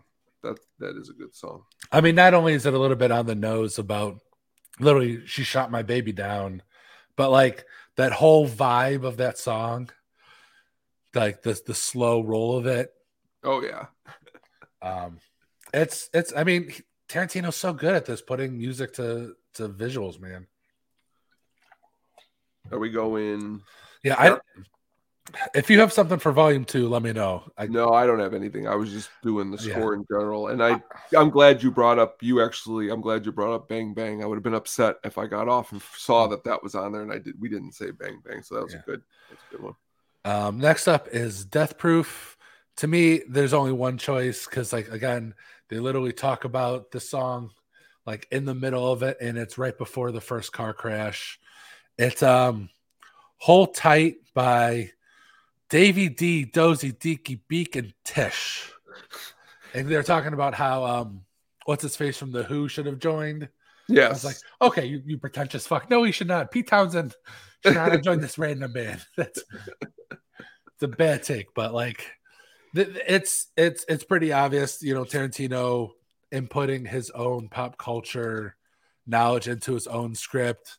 Um, it's a little known, you know, indie bullshit song. Not not indie per se, but like not as well known cult song. But you know, it fits pretty well within the the movie. And even though Death Proof, there's a lot of it that doesn't work. I did rewatch this scene on YouTube, and uh, it, it works quite well with the with the scene. I like uh in the movie there's a couple songs that I really like. Um the one that I'm gonna pick though is uh there's a song by this guy named T Rex called Jeepster, and it's in the kind of like in the middle of the movie when um they're taking off in the car. That's a movie that honestly out of all of his movies, I have to like I that one's not like stone cold in my memory of like Yeah, lots of scenes um with the music. I don't know why. I think it was just because I that was one that that one didn't get me the first time I saw it. Um, but um, And it's like hard to find. it is, you know, and uh, you know, and I know when they released it, um, after they busted the two up, you know, you know, I know why they did that because you know no one wanted, you know, but they should have kept it together with the trailers because I don't even think when you bought those movies you could get those fake trailers on those those. Oh, that's dumb. Big Career was like one of the best parts of the movie. is, yeah, it is the best. You know, it is the best part. But also, like, this is just my my problem with so many other directors. It's it's 2023. Even if it's like a lesser known film, put like everyone's director's stuff like on streaming or something. Like it's So- still a Tarantino movie. and you're not wrong. I saw you uh, the other day talk about where the hell's all the Ridley Scott stuff. Oh my you God, know? I mean, where's where's the time. stuff? You know, you should not. It should not be hard to find a lot of these movies. You should be able to watch it to find it, but it's tough. It's tough. I hate it. All right. Well, we got we got. Oh, that's right. We got. uh Oh, we Bastards. bastards. I think Me- we may pick the yeah. same one. Let's see. Cat, David Bowie's Yes. Cat People. Yes. We talk about cat people, The Horizon Blue. which is uh every, they play that on 93.1 XRT sometimes, and all I think about is the scene from um, Bastards because I had never, you know me, I you know I like music and I I'd listen to Bowie and I had Bowie CDs at that point, but that song I had that was the movie that actually introduced me to that song, and I don't know if you know, but there's a a movie from 1982 that Paul Schrader directed. I think it was called Cat People, and that's actually in that movie too. But uh, Bowie, Bowie had it in that movie. He, I think he was. That's only off the top of my head. Do you think of any other musical scenes in that movie? Yeah, that's also the thing is that because of the period it's set in, it doesn't really lend itself to a whole No. lot of like pop music. But No. um it's still I mean, it's a good scene in a movie with a bunch of good scenes. The montage of uh, Shosanna getting ready for the big night. And also it's um you see her and her boyfriend like putting together their plan to burn the theater down. I mean, it's honestly it's it's a great scene in general, but also yeah, it's the pretty obvious pick for Inglourious Basterds. I'm curious to see where you're going with Django. I wonder if we'll probably have the same one. So I am going with the very first uh, song technically written for a Tarantino film, Oh, and that is Rick Ross's "A Hundred Black Coffins." nice, nice. Did not see that one coming. Nice. It's uh, I think I like the song more than its use in the movie because it's pretty briefly like used in the movie just for like a montage of like people walking. But I like that Rick Ross song, Hundred Black Coffins, Black Coffins." I also there's there's something that just was like weird to me of like the first artist to get an original song in a Tarantino movie is Rick Ross. Like it feels like it should be a little bit more momentous. Like it should be someone like David Bowie or like the Beatles or like Paul ah. McCartney's like, hey, I love your mm. work. Let me write a song. Mm. But it's like Rick Ross, like, man, I hear you're doing a slave movie. I gotta get on that. And ah. basically that's what it was. Like Rick Ross was like, Oh man, you're doing like a, a slave retelling, created the song, and then eventually like forced his way to Tarantino. And Tarantino's like, I love it. Normally I don't do this, but I'm putting it in my movie. And Rick Ross was like, Yeah, buddy. you know, and I, I, had to look it up here so I didn't uh, confuse myself. But I mean, maybe he picked him because he's, you know, uh, one of the owners of Wingstop. you know, uh, you know, I don't know, you know. But that being said, my my favorite and probably I'll, get, I'll put your your song in my movie, but also I need free wings for life you don't know if I was Tarantino how much I'd say, and you'd be like, and you probably who I would have as my, you know, as my confidant or lawyer would be like, don't do that, you idiot. They're just wings. We could buy more wings with that. But uh, that being said, one of my favorite, probably all musical montages in all of his movies is the final montage. And well, it's not the final because, as you we stated on the thing, you're right, it does meander a little bit. But that whole shootout, the first uh, shootout with um where they're all on the stairs. Christoph Waltz starts. No, the one where it's at the end. Well, after after they kill Leo and it just goes all nuts. Yeah. And um it's uh Freedom is the song that is playing. And it's actually the first song that was played at Woodstock um back in 68. Um and Who's, Richie who, Havens is the guy who sings it. I was like, I don't remember George Michael being in. No, no, I. That's another good song though. now you're gonna have me. I'm gonna be laying in bed tonight thinking of freedom. George Michael singing "Freedom," but at 68 Woodstock, which is which would be amazing. But the way I think how he was able to film the staircase, the shells, the blood, everyone falling all over the place, and just that song is like in the theater. Song was just like blast. Like when I say blasting, like I I don't. It was like I was at a concert. Definitely a my favorite experience right there. But that's it for sure. Yeah. I can also not think of an original song for The Hateful Eight. It's a movie I didn't really want to revisit. And I know Tarantino loves the Morricone score that's used through it. Um, but that's I didn't really want to do much research because again, I had such an unenjoyable time watching it when I first rewatched it. I didn't really want to do it again. Um, so if there's a if there's a if there's a musical moment in it, uh, let us know in our comments. But I'm yes, I'm pretty sure it's all like you just said. It's all there is no you know David Bowie doing fame in the middle of it or something crazy or, or outlandish. I think it's pretty, you know, yeah. I, but I at some point in my life in the next 30 years i will revisit maybe i'll be an older man on a couch and i just need to sit and watch something and i'll watch it again you know, just like when I forced my son in like 10 years to just watch every Tarantino movie. that's that's that's what's that's what's worrisome about me is like when my daughter's old enough. And trust me, not not in the old enough like my father, where she'll be 12 or 13. when my daughter's three, I'm going to show her Pulp Fiction. I do. I well, number one, I do feel like it would be very awkward me being a father sitting with my 13 year old daughter playing Pulp Fiction, and then she goes to work, telling I mean not work, school, telling people. Um, Guys, you are you familiar son, with Gimps? You might, you know, you and your son, you might, you know, it might be a little bit easier to sneak one in here or there on that type of stuff. But uh once upon a time, um, what did you pick? Another Neil Diamond song. Um, what a pretentious fucking title this song is. Brother loves traveling salvation show. Which I, I, mean, I hate the title, but it's um it's a song that kind of plays throughout the entire film. You mainly hear it where Margaret Qualley is giving Brad Pitt's character a ride, and they're just kind of chilling her um when they're like driving along. Oh no, Brad Pitt gives Qualley's character a ride. Um, but where they're just uh when he's driving her to the the the ranch. It's a song playing and it, and it pops up throughout the film. And also, I feel like for a film that's like relatively set in modern times, you know, more so than like uh, Hateful Eight and Bastards, I this is weirdly a film where the music doesn't stand out to me a whole lot.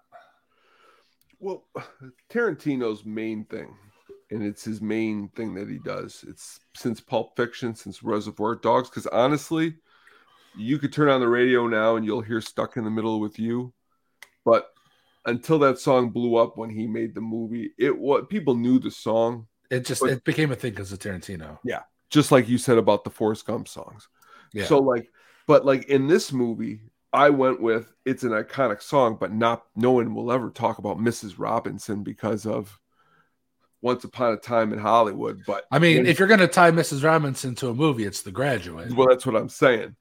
Tonight, I've decided to go outside of the box and pick it for this because when Cliff sees the Manson family, but you got Mrs. Robinson playing, it's a real juxtaposition to what you know. Is that when they get to Spahn Ranch? Yeah, it's when he Cliff is driving and he passes the Manson family and they're walking and it's kind of like a nod like like the whole movie they're pe- coming and they're going pretty Right. much. When he goes to that ranch though, that part is I got to watch that movie again too. That movie, it's been a while since I watched That's it. that. I'm pretty sure that movie's not friggin' streaming.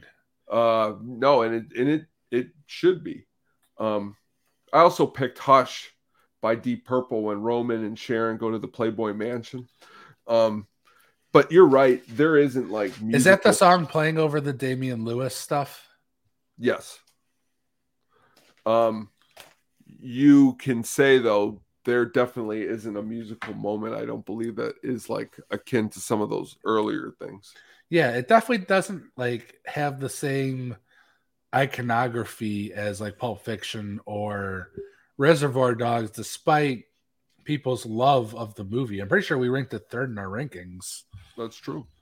and you know i, I think it, it is one of tarantino's masterpieces and for so much of that film that feels like tarantino its lack of obvious musical moments in retrospect you don't i don't really notice it while watching it but in retrospect is a little bit odd Yeah, I definitely agree.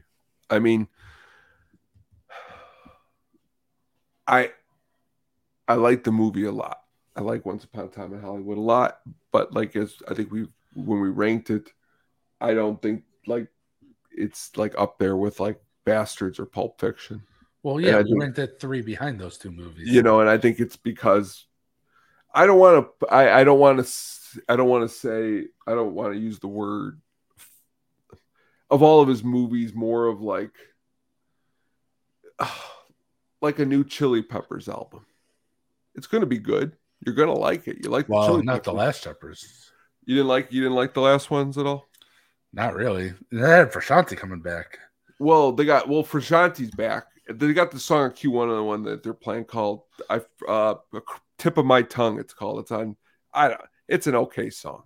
My per my point of saying that is is that it will they will never ever be blood sugar sex magik not that they're trying to be but because that's a past time Ooh, you go blood sugar sex magik for your example but you you go because to me that's what pulp fiction is you know it's their it's you know one of their well, i won't say that because you're going to probably say californication or something like which is honestly love i love californication more than blood sugar sex magik i was just going by uh selling terms but californication What's the album that they did between those with the other guitarist? uh one hot minute the one with uh dave navarro Yeah, that's uh, I don't like that album. My friends are da, da, da. that song, my friends. Yeah, no. That being said, I'm like Um, Edward Norton in, in Glass Onion. You got to have Frusciante back with the Chili Peppers. I want to get some of that hot sauce that he had in um Glass Onion. The Jeremy Renner's hot sauce. Yeah, Jeremy Renner's secret hot sauce. Man, I Get, hope get better soon, Jeremy Renner. A Get better soon. story.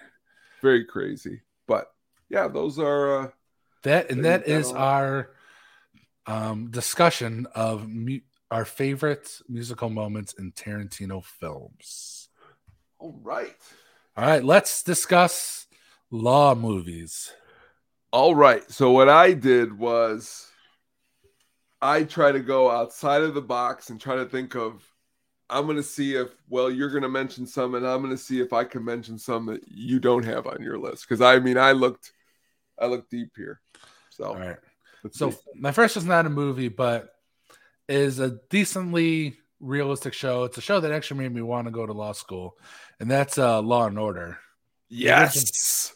the original one with um, Oh my god. Can I dedicate? Can we dedicate at some point like an hour to Law and Order, just like Jerry Orbach, Jerry Yes. Orbach? Jerry Orbach and. Jack McCoy, Oh, um, Sam Waterston. in college, my buddies and me would sit there and we would, in not the right frame of mind, just watch Law and Order episodes. It was some of my most funnest times. You got to have the the Jesse L. Martin, um, Ed Green, Lenny Briscoe detective duo, and you got to have Sam Waterston trying the case. Because by the way, Jack McCoy is the greatest trial lawyer in the history of the world. Yes, I don't know why anyone goes to like if you're like, oh, you see Jack McCoy, oh crap, we gonna lose.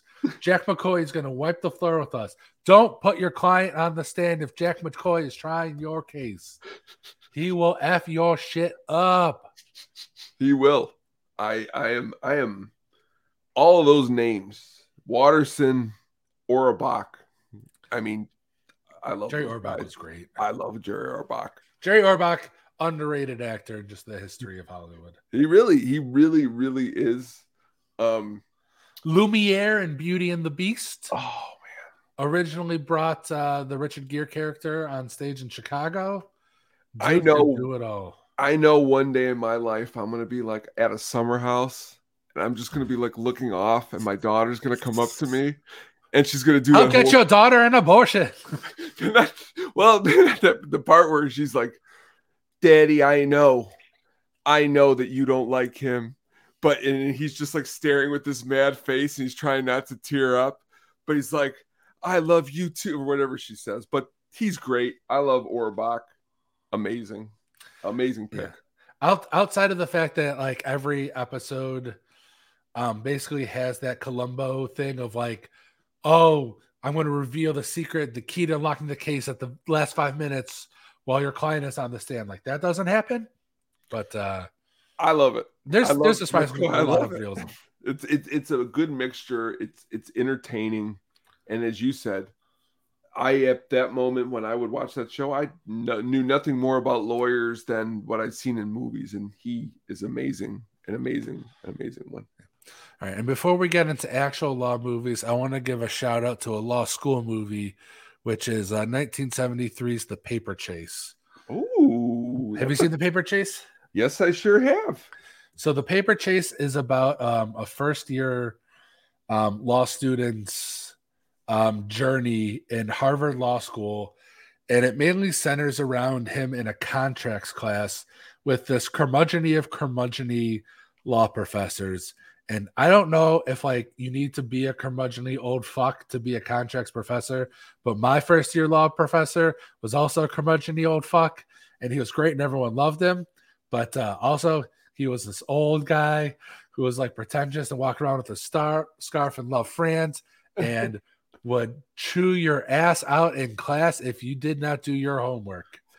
And so I could not relate more to the paper chase. And there is this like interesting thing about the movie that it gets right is that it does not matter what your IQ is. I know like it's in that movie is specifically set in Harvard, and I only went to Northern Illinois University. But regardless, everyone in your class is just as smart or smarter than you. It doesn't matter on intelligence. It law school, like they, they tell you, it's really all about changing the way you think. And you have to quote unquote think like a lawyer. And man, you need a, a contracts teacher to yell at you to whip you into shape to do it, apparently. And could not relate more to the paper chase. That is uh that is a, a good and it's a deep cut too. Definitely Yeah. worth checking out. All right. When my next movie, one of my favorite movies all time, not only is it funny, it's surprisingly realistic.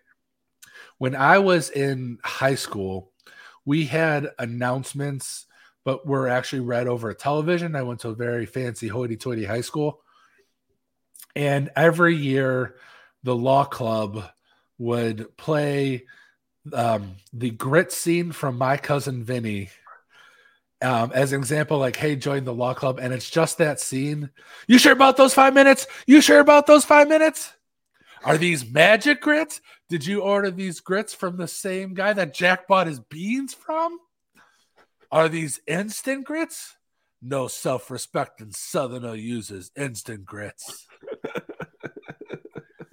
it's it not only is that scene just so good, but outside of like maybe like you shouldn't berate a witness, but what Joe Pesci's character does, I don't know if I said the movie, it's my cousin Vinny.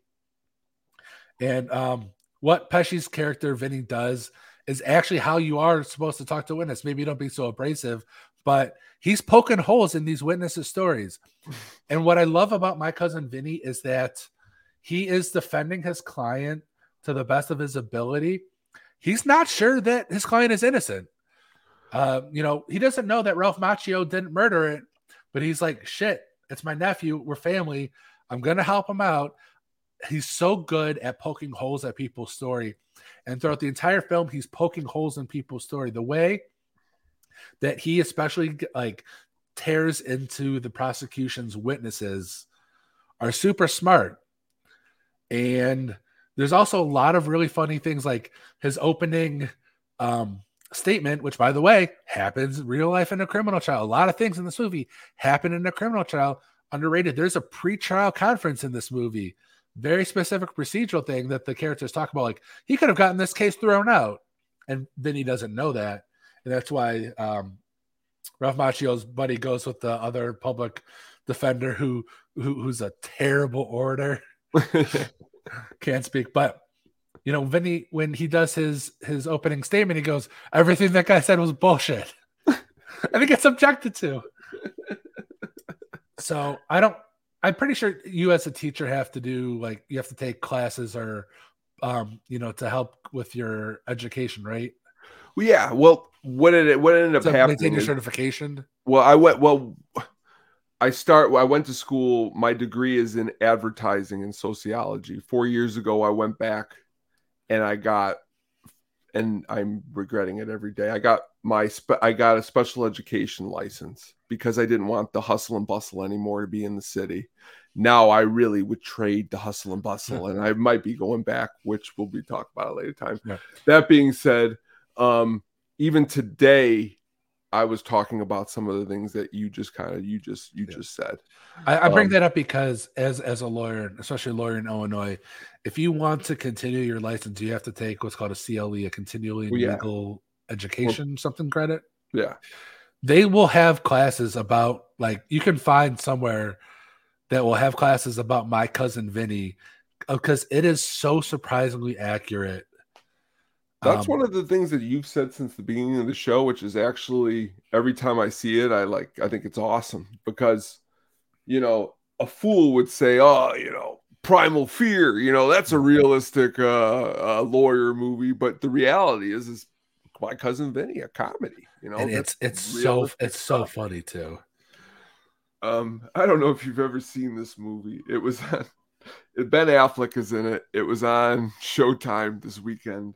It's called Changing Lanes. It's him and he's a lawyer. Sydney Pollack's even in it. He's a lawyer and he's driving to a case and he runs Samuel Jackson off the road. Samuel Jackson's having a bad day, but in this encounter, he pretty much he loses an important document for this case. But he like pretty much this is great because you're gonna love this. He Whoops. goes to Samuel L. Jackson as he drives away. Sorry about you. You know, have a good day. Peace be with you. He gets to the office, and the office man, like his father-in-law and the head like lawyer at the office is like Sydney Pollack. So like Sydney Pollack's like, "Where's we need this paper?" And he's like, uh, "I I don't have it." And Pollack's like, "You better fucking get." I guess it's very serious that if you have like a document signed by somebody and you lose it, especially in this car scene with with Sam. So the whole movie's a ridiculous. Yeah, to not have like thing. copies of it or Well, that's what he said. He goes, like "I an- got." But what it is is this is what happens is the other guy's like, "Don't worry, we got the copy." But then what ends up happening is, is I think can't if Samuel Jackson wants to, if he's like, "I got the paper," can't those guys get in trouble because this guy's in con- charge of that paper? I think so. Like the whole movie's a ridiculous. And the whole movie, I'm not. The whole movie's ridiculous, back and forth um Samuel Jackson, what it was was Samuel Jackson was heading to his daughter's like his wife on court case to get custody to his daughter, and he was five minutes late to the case. So they told him, No daughter, you get nothing. this is the best part. After that part, Samuel's walking in the rain because he's just defeated. Affleck's driving. He sees Samuel walking and he rolls down the window. Now, I don't know how they they were on the expressway in the middle of New York and now they're in the middle of the city and Affleck sees him walking in the rain and he goes, "Sorry about earlier." And like what's his name looks like and he like, "What the fuck?" And he like turns to him and he goes, "Do you by chance see that paper that I left with you, you know?" Like imagine you just lost custody of your children. This guy ran you off the road. All you said was a quick "I'm sorry." It by the by the way, really no Not- court not case- really, no court case is ever on time. Everyone tells their clients to get there like half an hour early, and you sit at court for like three hours. I remember when I was a prosecutor and a bunch of people like, "Hey, I got a ticket. It said I had to be here at ten 30. I'm like, cool, you're gonna be here till like one. My my favorite thing now with these lawyer movies is is imagining the most ridiculous ones and then your response to how ridiculous what I'm seeing. Like the primal fear thing uh, will get me for the rest of my life because until I met you, I thought that was I didn't think it was legit that what Norton was doing, but I thought, you know, I thought what I thought I thought a Gere was putting on a pretty good performance as a lawyer, trying to keep it all together. Yeah. You know, But yeah, if you're like faking a bi- like you can't fake uh identity dissociative disorder. Like you will go with a overworked, underpaid therapist and they will be able to sniff you out right away. No one is that good of an actor.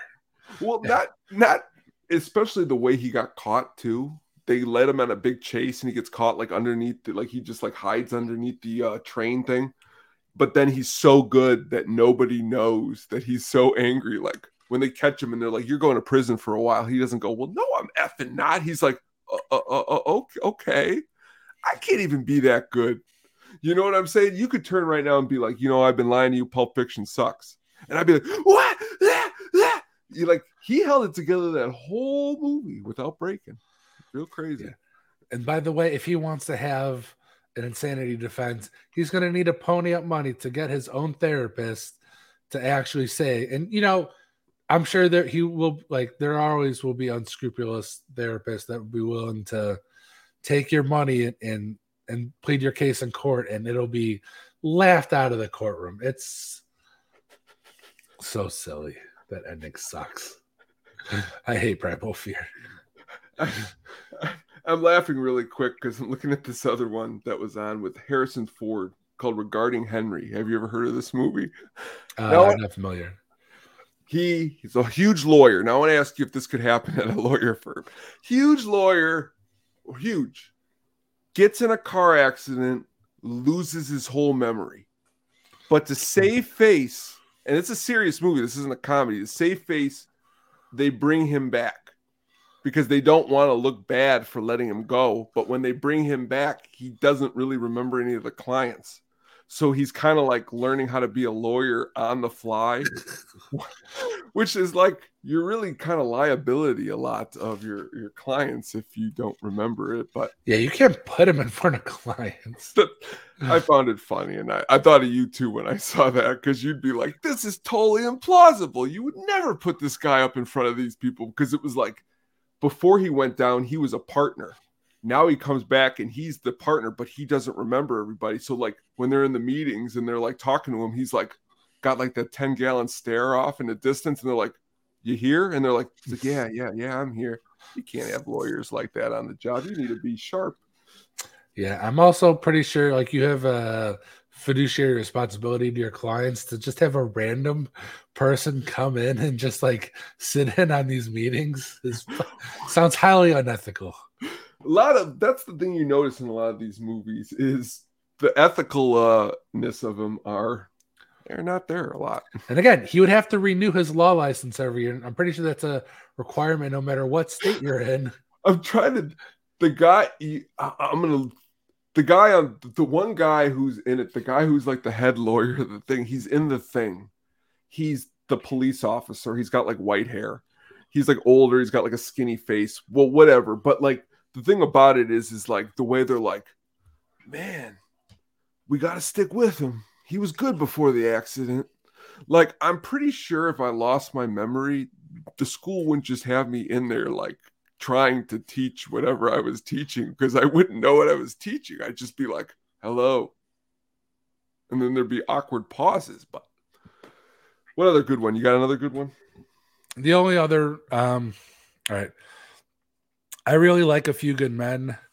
Um, it is a little bit different because it is military police, but like generally speaking, that movie is like a lot of how actual trials would go. You know, you see a lot of them like you need to, you know, like they're trying to prove the heart of the matter. Like, did Jessup order the code red?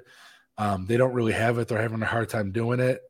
Um, but they're putting their best. They're they're doing their own research. They're putting the best witnesses forward. They do a really good job of cross examination. There's a really smart scene with um. Oh my god, who plays the doctor in the movie? Who was on SNL and he does the who did um Best in Show? Christopher Guest. Yeah, yes, he's in. I forgot he's in that movie. Yeah, Christopher. This is. I swear to God, man, I'm off this podcast. Like it's got Christopher Guest, it's got Noah Wyle, it's got like all these people. The, so that, there's a scene I- where, I where Christopher Guest I love, that movie. But Yeah. go on. Christopher Guest plays the doctor, um, and they're talking about Wow. s- specific ketoacidosis or something, but they're like because they're they're he's he's explaining the cause of death, and each side, Kevin Bacon and Tom Cruise are each trying to prove like they have different reasonings for how the cause of death could come to be, and you know you have this doctor who's like you know, there are these underlying factors that like Tom Cruise has to get out of him, but it's this back and forth between the two characters of like each trying to get their own side of how this cause of death could have occurred. Um, and that's kind of what happens. Like you're just trying to get your own facts out. And Tom Cruise is, is, is like trying to build this case of like he had these underlying conditions. How he died is not exactly how he died, or the specifics of like how he died is a little bit different. Therefore, his clients then were a little bit more lenient.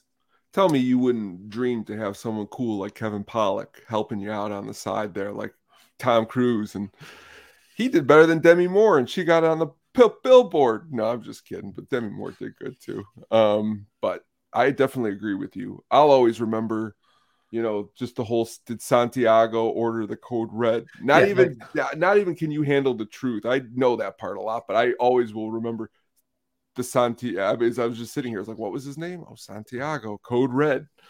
Like- that was a movie again. Um, I I watched that when I was again 13 or 14, and right off the bat, I was like, I like this movie. This is a good movie, and I always like that one. Yeah, again, no, I mean, there's a, a phrase in the, like the law that you know I heard a lot growing up of like you never ask a question which you don't know the answer to, Yes. Which Cruise does to Jessup at the end. And again, th- these movies have to end with a big climactic. You know, even back, going back to Law and Order, and you know the Columbo thing, it has to end with this dramatic reveal on the witness stand. You're goddamn right. I ordered the code red.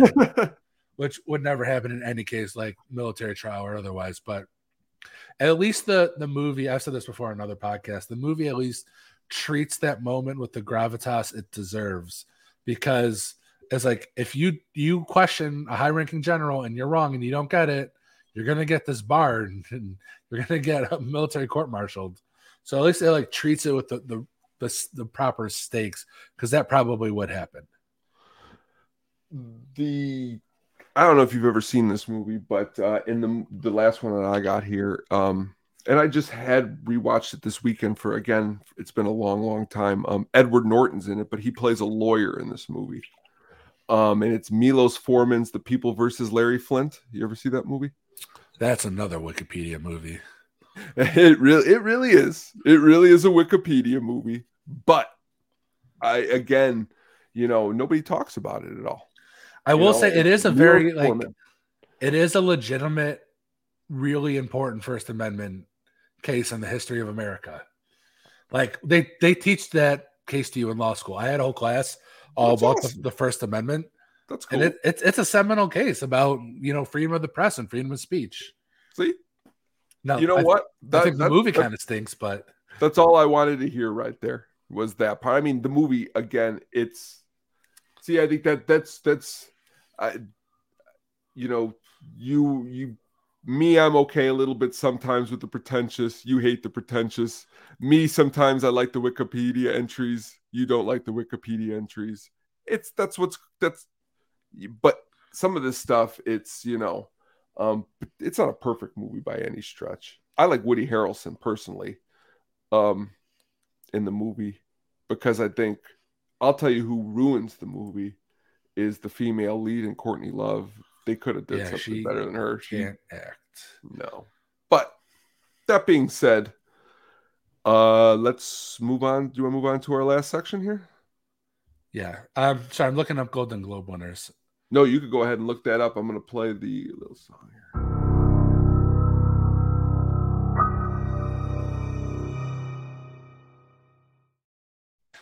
All right, we are going to end uh, the episode like we do every episode and pick a movie to discuss for our Letterboxd segment. Just a reminder we have a Letterboxd account. If you have one too, follow us there. We will follow you back. Basically, just an excuse for us to talk about the movie, but after we're done, we will rank the movie on our Letterboxd account. And uh, generally, how this works is one of us will pick a movie and the other one will pick kind of like a really good double pairing to go with it. My movie that I picked was Chloe. Looks like Tony's going to talk about Fatal Attraction, which is actually a great uh, um, double feature. Um, one is definitely much better than the other. Um, I I'm talking about Chloe just because like I just I hadn't seen it before. I just saw it on Netflix. Um, it is a 2009 film. It is directed by this cat named Atom Egoyan, written by Erin Cressida Wilson, starring Julianne Moore, Amanda Seyfried, Liam Neeson. Um, if I remember correctly, this is like Amanda Seyfried trying to do a little bit more adult roles, trying to get away from her character from Mean Girls. So she plays this escort that Julianne Moore hires in attempt to seduce her husband to confirm that he's cheating on her. Um, and I actually thought the first two acts were, were pretty solid. You know, it's as a what would you call this genre? Like sexual th- erotic thriller. Yeah. Yeah. Um, Which I gotta read before you go. I, and more. I watched Chloe when it first came out, and I and I did like it. But when did that come? What you said? Two thousand and nine. nine. Yeah, I gotta watch. it. That's been a long time. Nah, it's a I like see, but like see, I could go through. You know how I talked about earlier about newspaper movies. You should talk to me about like these. Like to me, like that's why I was really, I was really excited about Dark Water. I was talking about Dark Water like seven months before we even started the podcast because I was like, it's the guy who did Fatal Attraction. This is my wheelhouse. This is gonna be cool. I like atmosphere. Um, Chloe, yes, it's not as good as Fatal Attraction, but I I really like I'm getting in the mindset where you have to be like Adrian Lyne, who did Fatal Attraction, or you have to be Paul Verhoeven, who like his films are so like has so much sexuality and violence to him to to pull this off because well, I think it's like Yeah. I think it, it must. Be, I'm getting like the impression that like you need to be like a really skillful director to do this because well you're right there is it is has that very rainy moody erotic thrillerness to Chloe and to its credit the first two acts I actually think are pretty solid where Amanda Seyfried starts to get involved with Julia Moore's character and I don't I swear to God, like Julia Moore is naked in more movies than she's not. I kind of, oh, I don't understand. I, I, I, you know, I don't even know if I could say this on on this camera, but it's funny you should bring that up because I'm talking about like back in high school. She's fully frontal naked in The Big Lebowski. She's fully frontal naked in Shortcuts. No, she, pretty- she's she's bottomless in shortcuts. Yeah, I mean, but okay. I, I'm going when I say full frontal. I'm specifically talking bottom half, where you see uh, a pubic hair is pretty much she. she's like having an argument with like her partner. Just six at least six six uh at least six movies but hey she likes to, you know maybe she likes to be free I mean, I love me Julianne Moore. I'm not going to complain personally, um, Oh. but julianne moore i mean you know um that being said in an erotic thriller starring Julianne Moore, you do get to see naked Julianne Moore. Um, the, With the- Fatal, oh, go on. I was gonna say the, the third act is holy shit, does it fall off a cliff? Because like Amanda Seyfried's Chloe character like tries to get in with Julianne Moore and then like goes to her son and is like That's right. Now you just reminded me. Now I know the whole story. That's what it was. It was that she started going with yes, yes, yes, yes, yes, yes, yes, yes. But, like, she's like trying to like blackmail Julianne Moore, but also like trying to be with her and it it like I, like the the plots were like it was right there for the taking and it was just executed so poorly. So I'm gonna give it like three out of five stars. Um, that's fair. it, it's solid for the genre that it is, and just uh really bungles the ending. Well, first, I don't know if you know this, and I'm curious, and I bet it will be. I'm to take a wild guess that it's to be on my top 10 television shows of 2023. Do you know that they're coming out with the Fatal Attraction television show this year on Paramount Plus? Uh, oh, if it's on Paramount Plus, I'm, it cannot be. uh, It's not going to be good. Oh, we got we got Amanda Peet as the wife. Mhm. We got Joshua Jackson as Dan Gallagher. And we got Lizzy Caplan as Alex as as what's her name? Ooh, got- uh, I don't know. I don't know. I, I love Lizzy Caplan. I don't see her we'll see. We'll have to wait and see. Uh, on to this movie. Um, one of my favorite lines is um, Show up at my apartment. What am I supposed to do? You won't answer my calls. You change your number. I mean, I'm not going to be ignored, Dan. Not be ignored, Dan. uh, yeah. You, every time I don't do something, again, next week we'll talk about it. But every time I don't do something around the house that I'm supposed to, that's what my wife says. And my name's not Dan, but um, I man, I don't.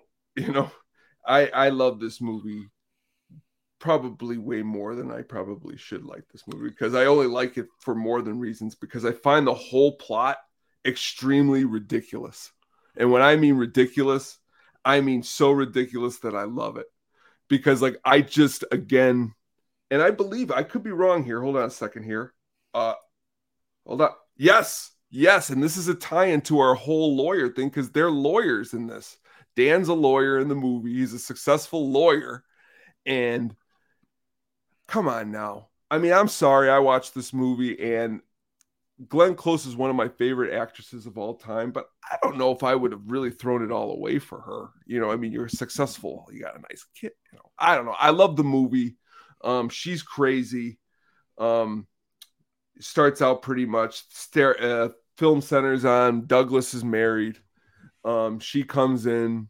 She's sexy. They have a one night stand, and pretty much he wants to just say, you know what, that was a good time she does not want to say it's a good time and she, as you heard she does not want to be ignored That's what I mean. Like, I feel like you have to have an experienced hand like Adrian Lyne to do these movies because well I I, also believe you want to be honest with you i believe it's a time period thing too um all of the great ones honestly are like 90s and 80s i don't know i don't know if it's hard i don't know why but like dark water you know you had the people dating each other and it was that bad and he was directing it I think the movie got taken away from him. that too that's that's fair point too But you're Um, right. Yeah, I mean, Dark Dark Water is holy crap. Is that a mess? Chloe looks like the Godfather near to next to Dark Water, Deep Water, Dark Water. But that being said, I like it a lot. I mean, I would. What would you give it? How many stars would you give Fatal Attraction? I give it a solid four stars. Perfect. Sounds good. You know, I think you know it's it's a it's one of the top ones in that in that genre. I mean, this type of movie, I don't think would ever be nominated. I mean, it should actually maybe for a Academy Award. Was she nominated? I don't think she was. Fatal Attraction She she she should have been. nominated for six Oscars. So it did get some Oscar play. So that's, It got a best best picture, best actress, best actress in a supporting role, best Where have I director. I should have known that. Oh my! so goodness. it did get a lot of play. So yes, was the Check 19, out Fatal 80s are also. I like Fatal Attraction. Were the 80s just like a really bad year for movies? okay, um, this was the year of uh Empire of the Sun, The Untouchables, Um, That's that movie. I, I you know, I don't know about that movie. I'm trying to think of like other like notable notable movies that got nominated this year. Moonstruck, Broadcast News, Wall Street, Wall Street. Good Morning Vietnam. That's pretty good. Man, the 80s 80s were kind of a bad year for American movies, to be honest. well, I mean, it all depends on what you're. It was a good year. It was good if you were into, you know, It's good if you're macho, macho extremism action movies. that's true. uh really immature comedies um but if you're talking about like a godfather it was a bad year for prestige movies. you know off the top of my head the first one that came to my head platoon